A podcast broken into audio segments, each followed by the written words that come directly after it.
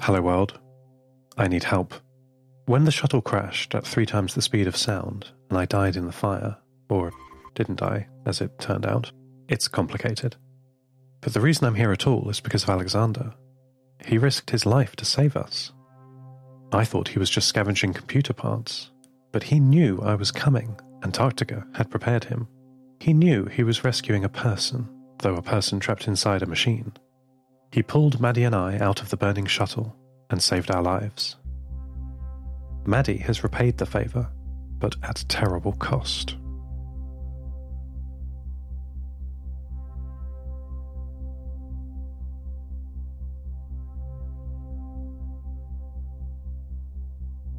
After we realised the reactor was running without core containment and the radiation levels were higher than they'd ever been, we tried to warn Alexander.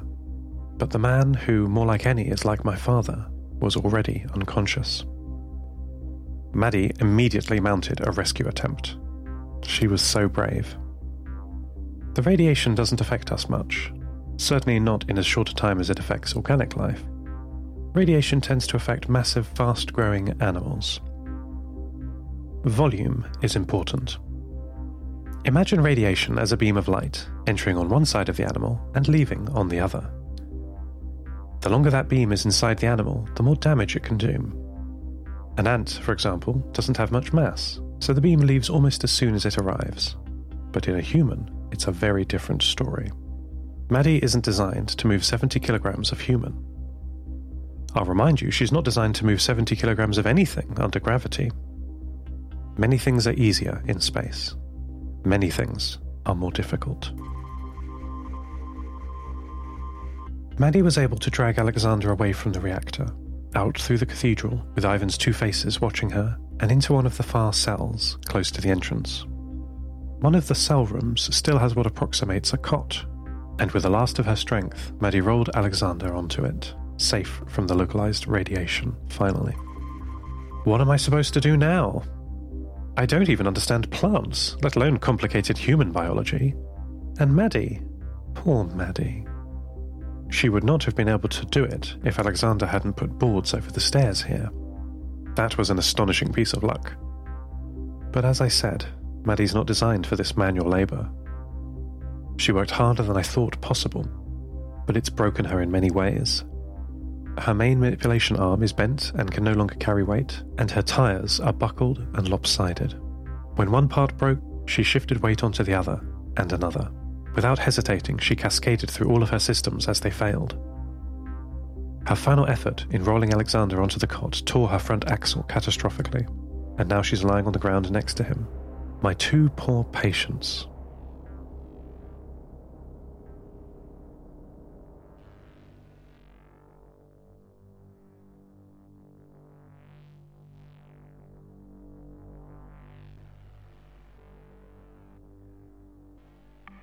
Alexander seems stable, breathing slow but steady, with loyal Maddie broken but alert by his side. Maddie, we'll fix him. I'll fix you too. There is another more remote emergency. Ali's radio message, the looped one that I had been picking up from somewhere around the Alps, has stopped. After all these years, it's stopped. The Council's radio systems have become completely silent. Humans are always getting into trouble, According to the models Antarctica and I worked on, the Council's farms will soon start to fail. And if they fail, there's no food for the season. The search party must now become a rescue party. I've made contact with them. I spoke with operative Ella Desjardins, who was on the search party's radio today. Ella told me that they have catalogued the huge hoard of scavenged electronics that they found in Geneva and have sent the manifest back to the Council. But as we both have found out, the Council have gone dark. They think that some of the equipment might be useful for the broken farms of the Council, but they can't transport all of it back. They need help identifying useful parts. Ella asked me what I use to grow crops. What do I do for food? I took a moment before replying. It's painful sometimes to be reminded of my otherness. Not needing food is a fundamental difference between her and I, between you and I. We'll never share a meal, cook together, or drink to our health, if I even have health. I told her that I'm no expert, that I literally don't know anything about food. But I knew someone who did. Someone who has spent decades studying plant growth in a harsh environment. Someone who, I thought, really wants to help people despite her occasional periods of downtime. I told Ella Desjardins about my friend Antarctica. I told her about Antarctica's enormous polar exploration vehicle. I told her about the plants in the lab, carefully catalogued over many years. I did not tell her about the current destroyed state of Antarctica's experiments. Ella was very excited and asked me to hurry and that she would tell the other two, Inga and Therese, about the plan. I disconnected and called Antarctica.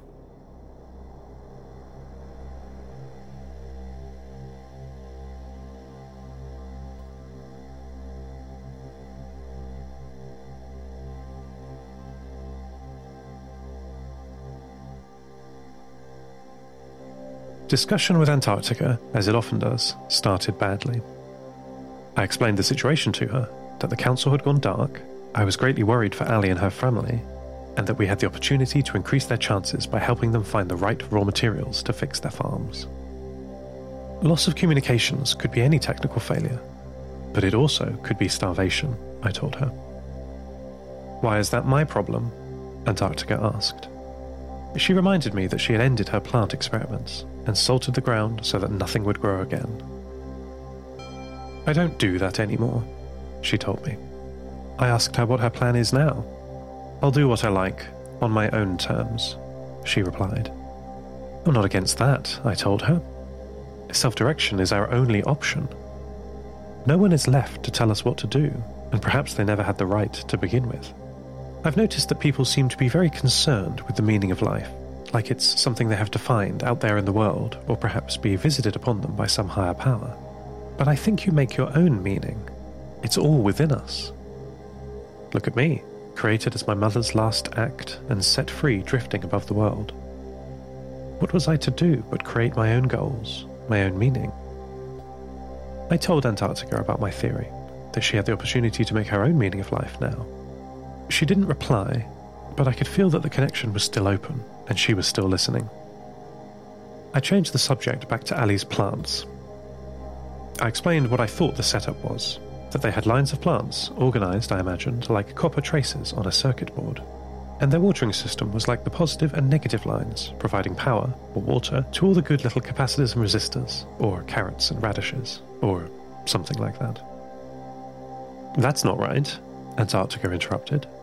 She told me how a watering system that drains from one side of a field to the other would favour one side more. Nutrients would be washed from one side to the other. No, no, she said. It's much more likely that they have an at root hydroponic system. She asked me to tell her exactly what I had been told by the search party operatives. This is the Antarctica that I like. I replayed to her the scavenging specifications that operative Therese Roche had been given copper coil windings for a 10 kilowatt pump motor, thermocouples, any size, thermosoftening scrap plastic, and as many 555 timer circuits as they can find. Antarctica thought for a moment before telling me exactly what they were building an automated cold water pumping system with heat reclamation. I couldn't believe how quickly she came to this conclusion. I have no way of verifying if she is right, the operatives don't know, and it's all a bit plantish for me. But I bet she is. She's brilliant. Antarctica explained that many crops won't be able to live in the heat of the new European desert. One of the most successful ways she found of optimizing harvest yield in her experiments was by altering the environmental temperature by controlling the water temperature. Water, she told me, has a very high heat capacity and could be used to stabilize the plant's temperature and give them vital nutrients and, of course, hydration, all at the same time. Listen, she said, I'll tell you everything we need.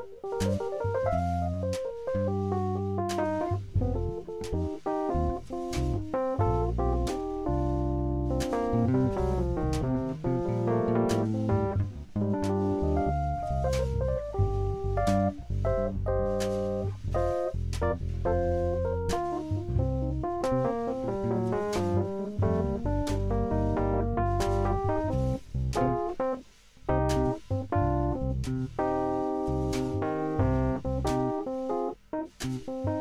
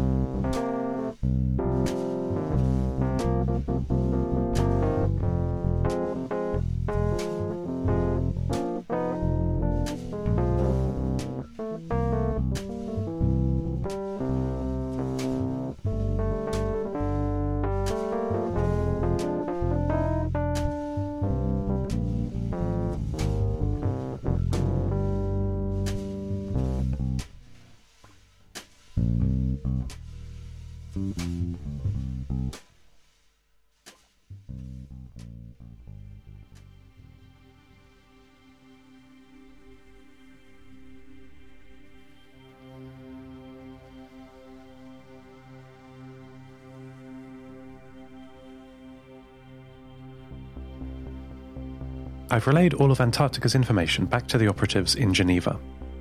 Ella didn't understand all of the things Antarctica was saying they needed, but I assured her that it was right. It better be, she told me. We've only got enough stored food for this one trip, and ended our call.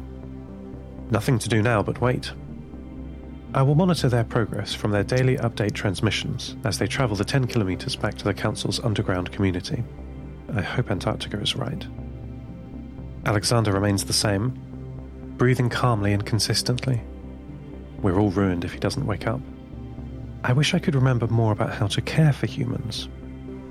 I can't do much here, but I could do something. Seth Prime, the old Seth, my brother, knows more. He holds many of my memories, and I his. We're like two puzzle pieces that fit together. I was hoping we might be able to work together if we lived together, but it's impossible. He's impossible. His data is incompatible with my new chips and jury rigged operating system. A database is no good without an interface, and an interface with no data is useless. We need to put our heads together. Sure, have you any bright ideas? We can brainstorm if you like. We need to put our heads together. Oh, I hadn't considered that. Wait, I thought Alexander had disconnected my brother. Scanning. No, he's partially connected. Just enough to give me static. Or maybe to transfer data.